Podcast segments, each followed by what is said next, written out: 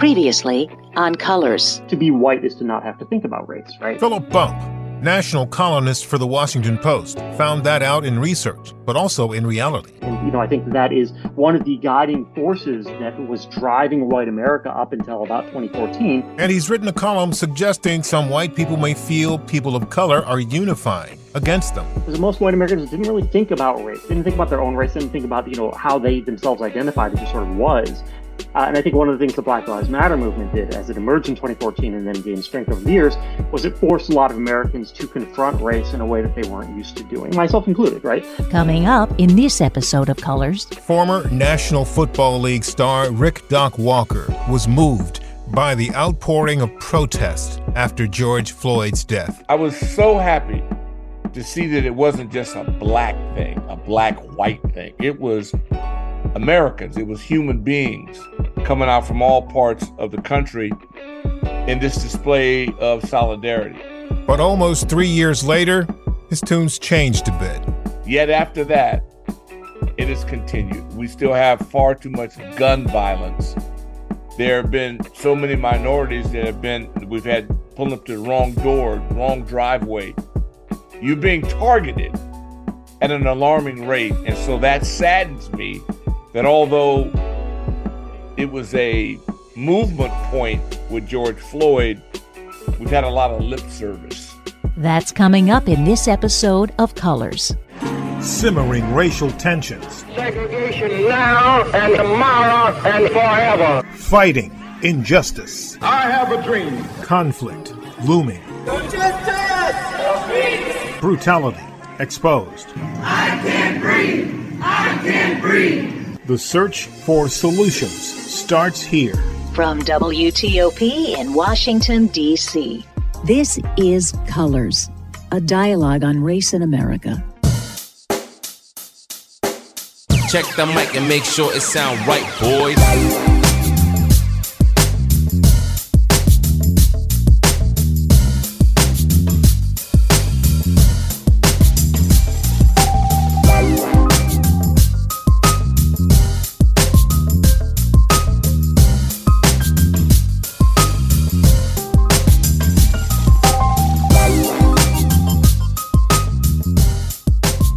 Name is Angeli Chong, and I am Korean American living just outside of Seattle, Washington. My name is Juan Pablo Sanchez. I was born in Medellin, Colombia, and therefore I identify as Hispanic and or Latino. My name is Tandiwe D. Watts Jones. I live in uh, New York. I am black and African American. And I'm JJ Green. I'm black. And this is Colors. For those of you that are wondering where the concept for colors came from, it didn't happen three years ago when the show launched. It happened more like 30 years ago. And the guest on the show tonight is going to have something to say about that. We're talking with Rick Doc Walker. And for those of you who don't know, he is um, a former NFL player, star, um, played with the um, Cincinnati Bengals and with the Burgundy and Gold. Uh, yes. And before that, he played at uh, the University of California at Los Angeles, All America. Fourth round draft pick, if I'm correct. Yes. Tight end.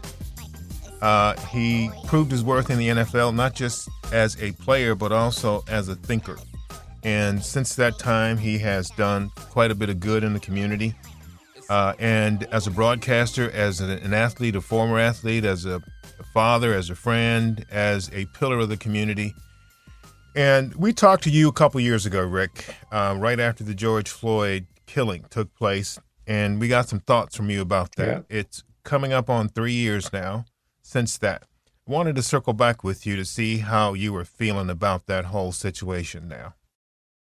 Well, it was and it's outstanding, JJ, to be a part of your your program, which is very close to me, Colors, yeah. and to see that although a lot of movement, very little change has happened. There've been far more murders, far more incidents than I would have ever imagined following the outpour of all Americans, especially the millennials, especially younger people. I was, it was, I was so happy to see that it wasn't just a black thing, a black white thing. It was Americans, it was human beings coming out from all parts of the country in this display of solidarity. Yet after that, it has continued. We still have far too much gun violence. There have been so many minorities that have been, we've had pulling up to the wrong door, wrong driveway. You're being targeted at an alarming rate. And so that saddens me that although it was a movement point with George Floyd, we've had a lot of lip service yeah. since then. And I'm very disappointed. Yeah at where we are as a country, as human beings, not agreeing to share this earth, that we have common ground, but yet that some feel that they are superior and that some more should be given to them. And that's irritating. You know, Rick, um, you have mentioned something there that, that that's been kind of sitting on my my soul for a while. And that is I'm watching this erosion of support that was very obvious back in 2020.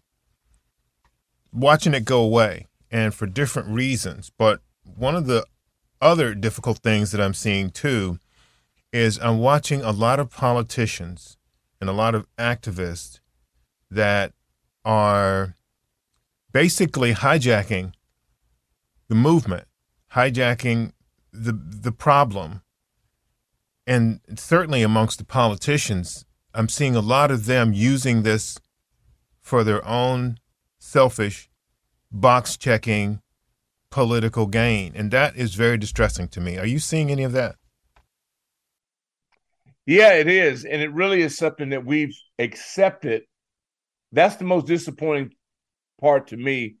And what I love about the format that I get to operate in, and that is a broadcast platform that I get to talk to all types of people at all time. And I just don't do sports. I never just do sports. I do sports and life because sports is a part of of unity. It has knocked down so many barriers because it forces people to work together for a common goal. So I there's you're never going to eradicate racism, bigotry, and hate. It's not going to happen. But we we can stand for at least being responsible for positive movement and brotherhood. And it just alarms me to how many people in the face of religion become such hypocrites. Absolutely. They blurred the lines, man. They blurred the lines so much now that it's appalling to me that some people could actually even stand in a pulpit. Yeah. Yeah. I mean, it's just to me, you so in news that the most disappointing, and you're one of the few, I mean, come on, guys like me who come in and start doing sports, and we're not journalists. You're journalists. Yeah. And so the guys but... know it's a difference.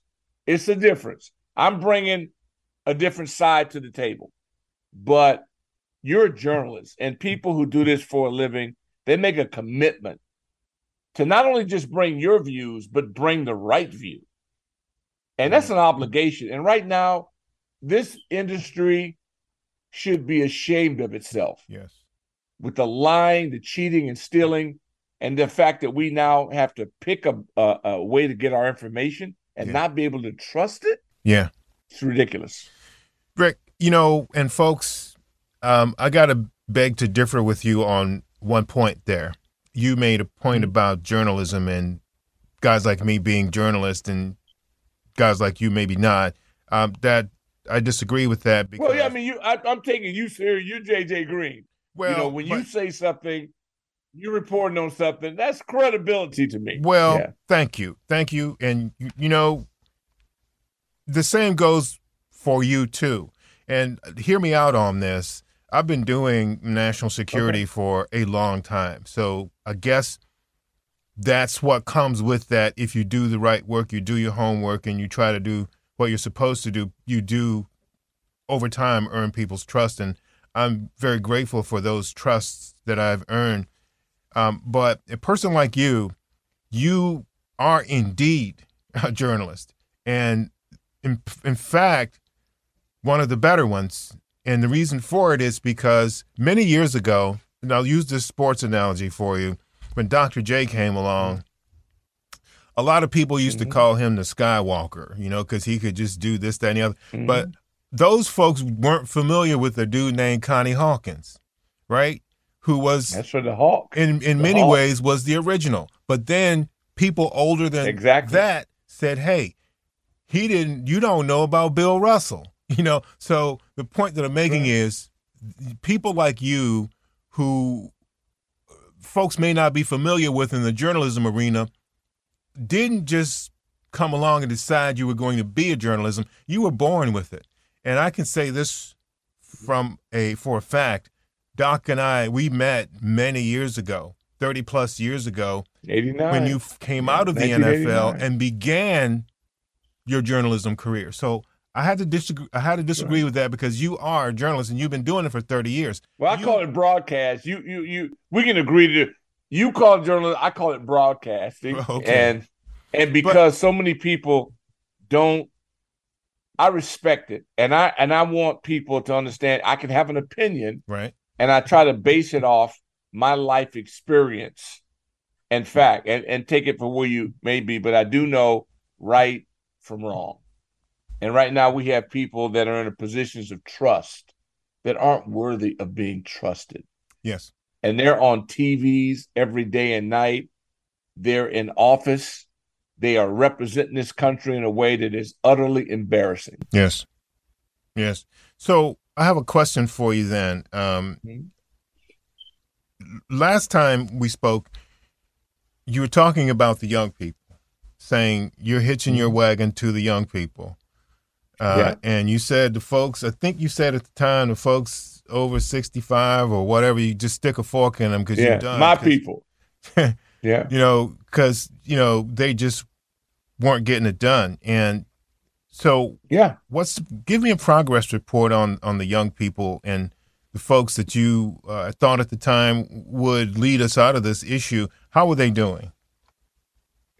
Well, well, I, I love the fact that they're showing interest and that they, they care. What I hate is that a, a segment of our community is being attacked. Yeah. For being themselves. That's unacceptable. Strength to me is not you got to carry a, an assault rifle to be a man. To me, that shows you're a coward. And so, and, and so I, I don't want this thing shifting to where people are being bullied. No one should have to be bullied. And so I love the, these young people and where they're going.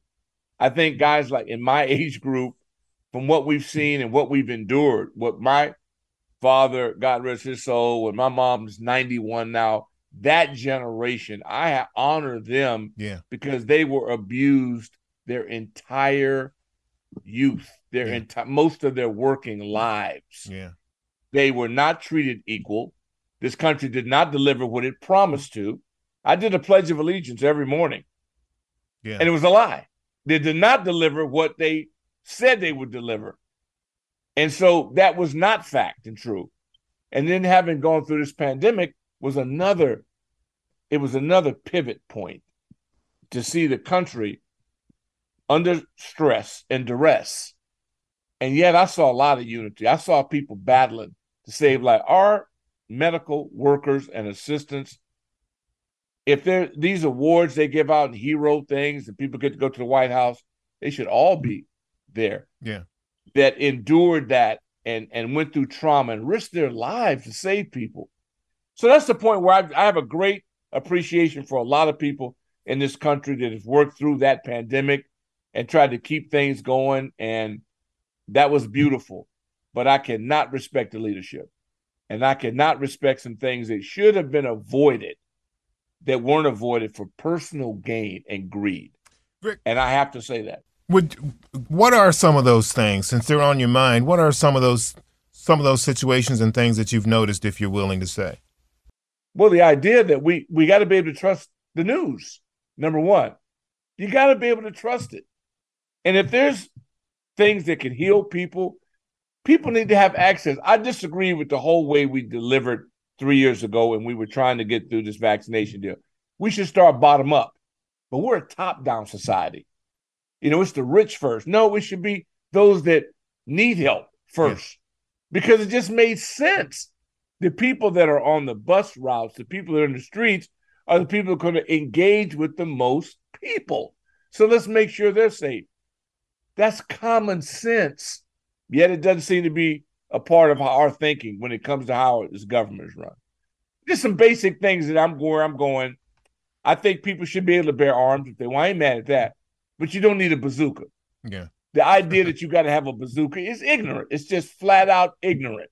You should not be. Only people who have bazookas are law enforcement. Yeah. And so these are certain things that I don't have to be a politician to be able to open my eyes and go, who the hell is in charge of this? Are you serious? Yeah. We got to take care of our people better. So this is. See, I'm not even mentioning the immigration deal. Okay. That makes me throw up in my mouth to see people being bussed and dropped off and being treated inhumane. You know, I I I feel for people carrying all their possessions on their back and their children. And I, it, dude, that we're too we have too much going for us as a country and a society to be this callous and to have no feeling whatsoever yeah. for most of humanity. So how do we how do we stop this slide though, Rick? Because you know, we we were encouraged in 2020 yeah. in June and July yeah. and September when the protests were happening and people were out there, you know, but the ally fatigue, the people just deciding, okay, I'm done with this. I don't want to do this anymore. People, the carpetbaggers, people realizing, okay, I can make enough money off of this to live above it. Um, that's blowing up in a big way. So, how do we stop this slide and turn this bus around? Well, we all have to, first of all, it, it starts from, I say leadership, but it's also individual having to be their own leaders and accepting the fact that we have to live together, that we need all of our forces united. I don't think that's been accepted. I think there's a section of this of this country and our society that thinks that we should work for them, that we're not the same. And it all starts back. that's why people, when I hear people talking about the forefathers and all that, I understand you are what your times represent but it was wrong. And it should not take a hundred years to correct it. There's just too many intelligent people involved to go, Are you serious? Yeah. This is it was wrong, so let's correct it. Not overnight, yeah. but gradually we should be I should feel like we're headed in that right direction. And I don't feel that whatsoever. Yeah. One of the things that you said when we first started talking about the whole journalism piece, you said you're a broadcaster, but and you covered sports, etc. But you you said you never just covered sports and sports and life, right? So that was the thing yeah. I was going to say. You before, I, I don't know that I recall anybody doing this beforehand. Maybe Irv Cross when he was doing some stuff at CBS. That's years, my guy. That's my years guy. and years ago. But mentor. you actually covered the news side of the sports world, you know, and yeah. this was before people f- figured out, you know, that, that there was that. And so I want to ask you in 2020, Colin Kaepernick's decision to do what he did, the kneel, uh-huh. was a big deal.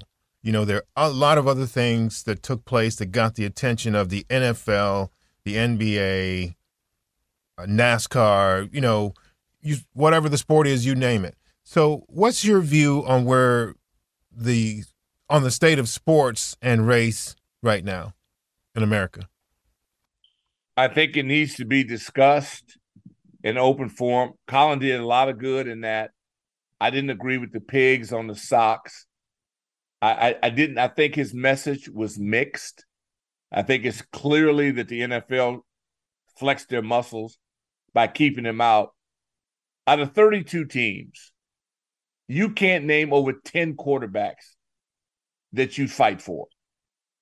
It is probably the most depleted resource in a sports society. There's no other sport in the NHL. Every every netminder, everybody has a stud. Every pitching staff has an ace.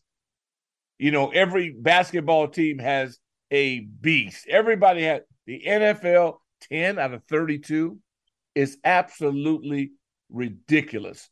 There's a now the chain is being developed because they're having quarterback camps earlier, the development of this highly demanding position that requires so much of a skill set. And yet the profits are enormous and the production is mediocre. We're paying people to be 500 millions of dollars. And the sport is flourishing because 75 of the top 100 broadcasts last year were sports related. So in this era right now, medium, it's a winner. Yet you don't have to be good at your job to make a fortune. In Washington, Daniel Snyder's in the process of selling a team that he wrecked and ruined, and he'll walk away with windfall profits. And I'm just going something that's just not fundamentally right, but yet I'm seeing it. And I don't and I understand how they they've remarketed certain positions to dictate who gets the money. They changed the rules. Defensive backs are endangered species because they want to score more. You manipulated it. Now you've added gambling and wagering into it. And some of the players don't get it. Five guys now are suspended. And they're probably confused, going, hold it, Slim. Wait a minute. We're promoting this, so I did it and I'm fired? Yes. Because you don't have the right to do everything you want to do. Follow the rules. and it'll probably happen again next year. So, DJ, that's my frustration because I know how hard it is to make money. And I see these young men just whistling away millions of dollars because we got a such a void of communication. They're not reaching these kids. Robinson, a young running back in Washington, could have been murdered because the management has got to take care of rookies and say, do not go certain places alone. I know no one has told you this, but let me tell you, since I'm an adult and I understand what dangers do lurk because now you're a target and you're too young to understand that. How does that happen yeah. to a multi million dollar operation? It's just a lack of management, it's a lack of leadership. And that young man survived. He was lucky. But all I'm saying is that from what I see and from what I've been through right now, I'm frustrated over the fact that lack of common sense, horrible leadership, and personal development for these young guys. Now we're giving them money even earlier. Now, don't let me add in NIL. Now we're going to pay them out of high school. Well, they couldn't manage the money at 21. Now let's give it to them at 17. Yeah. And so I just see roadblocks come up for me to going, somebody's got to get in this and help work this thing out, or it's going to be a disaster. And look, here's, I think, what you didn't say that I'm going to say that I picked up from what you're talking about. Correct me mm-hmm. if I'm wrong.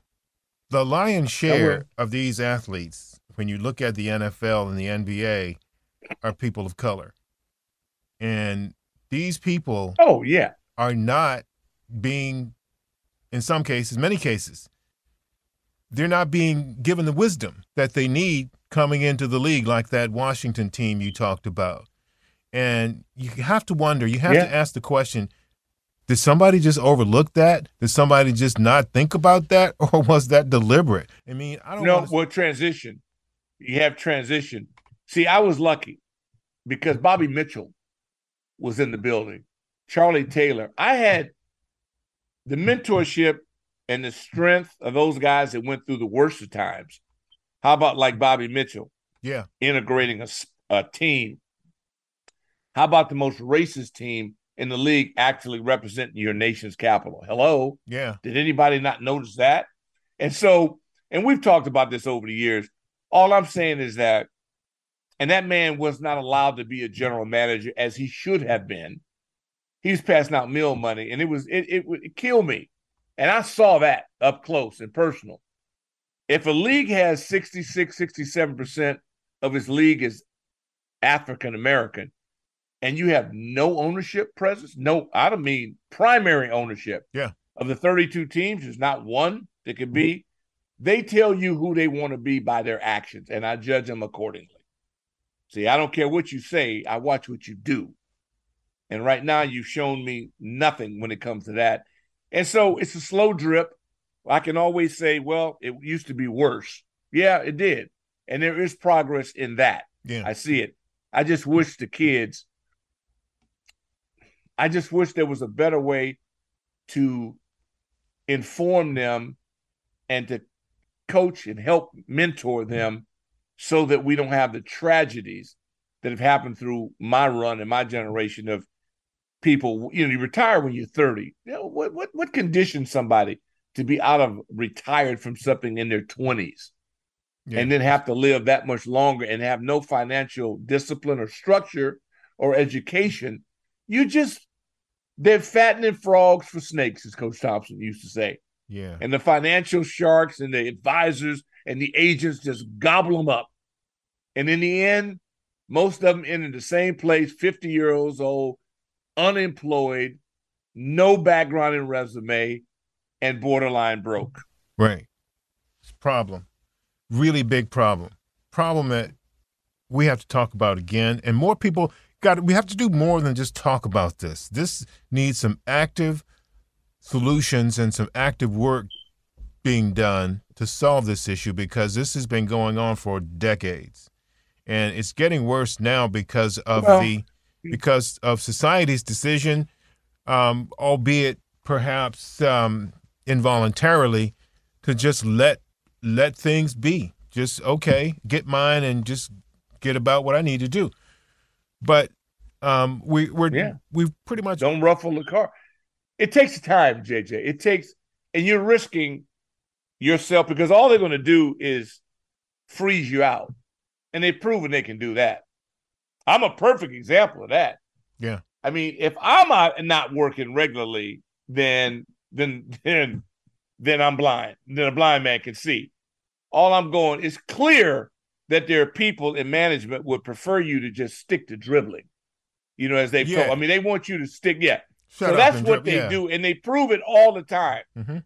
Because you can't tell me it's not skill set or talent. They control it. And what's the biggest fear? Educated people that aren't afraid to reveal the truth. Yeah. They wanted you to buy out. Let's give you enough money so you could be quiet. yeah Live your life. You know, you're comfortable. Aren't you comfortable? No, I can never be comfortable if people are suffering. yeah So that's that's my whole point. Yeah. This is all by design. Everybody knows exactly what's happening. We just are so in love. We're junkies, especially football. And so we're not going, we're going to continue to participate, continue to love it, and continue to go. And it's never going to be corrected until as everything that's happened in our country and society, we take a stand. Well done. Well said, sir. Thank you. Um, we just need to probably wrap this up because we've been in your hair now for about a half an hour. Um, and that's all we asked for, and you delivered as you always do. I work for you, man. Yeah. So I'm honored just I want to be want to ask. part of this machine. Well, I want to ask uh, if you have anything you want to add that I haven't asked about that you think you want to share before we go, and then I have a little statement I need to make at the end. No, I'm look, I'm I'm privileged and I thank all of your listeners because if people aren't listening and reacting to what they hear, then we all fail. That's what I love about my podcast on Patreon is that I mean, I no one ever told me what not to say. Let's first make that. The people I've worked with, Chris Johnson, Chris Kennard, these gentlemen have been great. They nobody's ever said anything because all I'm doing is stating the obvious you know, but I'm giving it to you from a perspective that you couldn't possibly know because you're not where I'm at. I've been involved and been fortunate enough to been in certain circles. And I look at the results.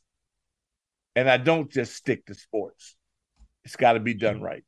Yeah.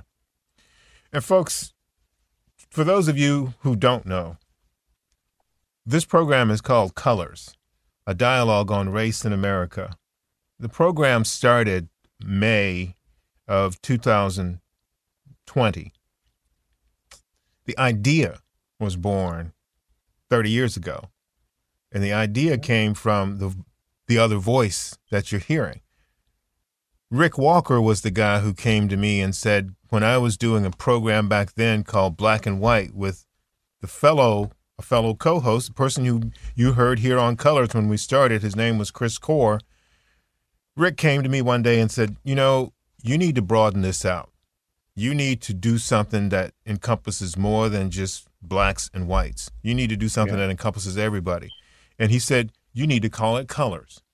It's amazing how 30 years slipped by before we got to do it. But that's, he was the genesis of that idea. I have to give props where props are due. Thank you. Well, no, you you you you deserve it all because you created it. Black and white in this country will always be a negative proposition. It's not it's not going to be accepted or you're going to come in with preconceived notions. And also you exclude way too many people that are underserved. That was the whole thing. And we and we're speaking from a standpoint we just want to work together.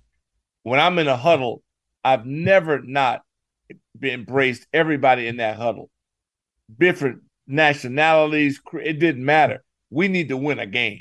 And that's why our teams were so close because there was genuine love, there was genuine brotherhood. And and I just think that how about if this country took a shot at just trying it?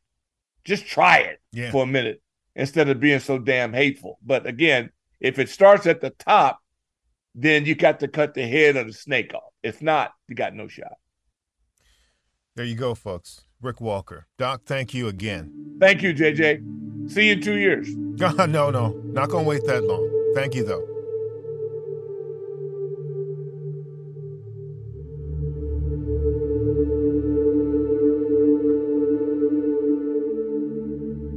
Stay tuned for some thoughts about race in America and details about our next guest.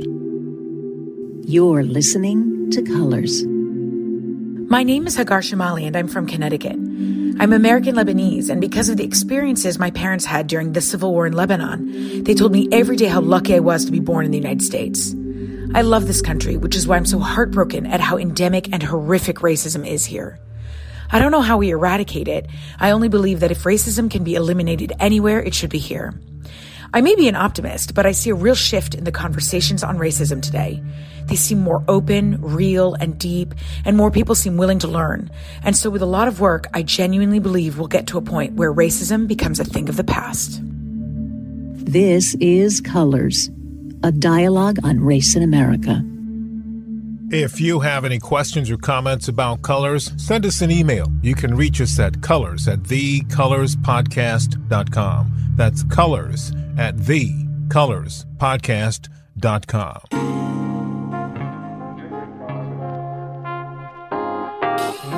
My name is Angeli Chong, and I am Korean American living just outside of Seattle, Washington. My name is Juan Pablo Sanchez. I was born in Medellin, Colombia and therefore I identify as Hispanic and or Latino. My name is Tandiwe D. Watts Jones. I live in uh, New York. I am Black and African American. And I'm JJ Green. I'm Black. And this is Colors. Coming up in our next episode of Colors. Since America's latest racial awakening started three years ago, around the time of George Floyd's death, how's it worked out for the Native Americans in this country? Just really woke up this whole country to uh, these issues involving uh, minorities, and that includes uh, issues relating to uh, Native Americans. John Echohawk, a member of the Pawnee tribe, executive director of the Native Americans Rights Fund, says not everything has been good, though. Yes, it just so happens that Today, May 5 is a, a missing and murdered uh, Indigenous Peoples uh, Awareness Day. And this is hugely important. The uh, number of missing and murdered uh, uh, Indigenous people on our lands uh, is greater than any other group in the country. That's coming up in our next episode of Colors. That's the end of the line for this episode of Colors. Thank you, everyone, and particularly the folks who've helped us to put this together and the folks who've supported us. Thank you, Hillary Howard. Thank you, Mike Dukaitis. I want to thank as well John Kirby. I want to thank Pat Ryder. Uh, I want to thank Chris Core. Thanks, Ann Core. Thanks to Suni Khalid. Thanks to a lot of people that have done things that they don't even know to help us along on this process. I also want to thank for our music Jesse Gallagher, Cosmic, and Off Offshane. And most of all, I want to thank you, listeners, who have been very loyal and very helpful in the process. Thank you. And as I end this show, I'm going to do it the way I always do and ask you to keep talking to each other because it's really important if you keep talking to each other about these issues that we have in this country. And just as important, keep listening to each other. You can subscribe to Colors wherever you get your podcasts.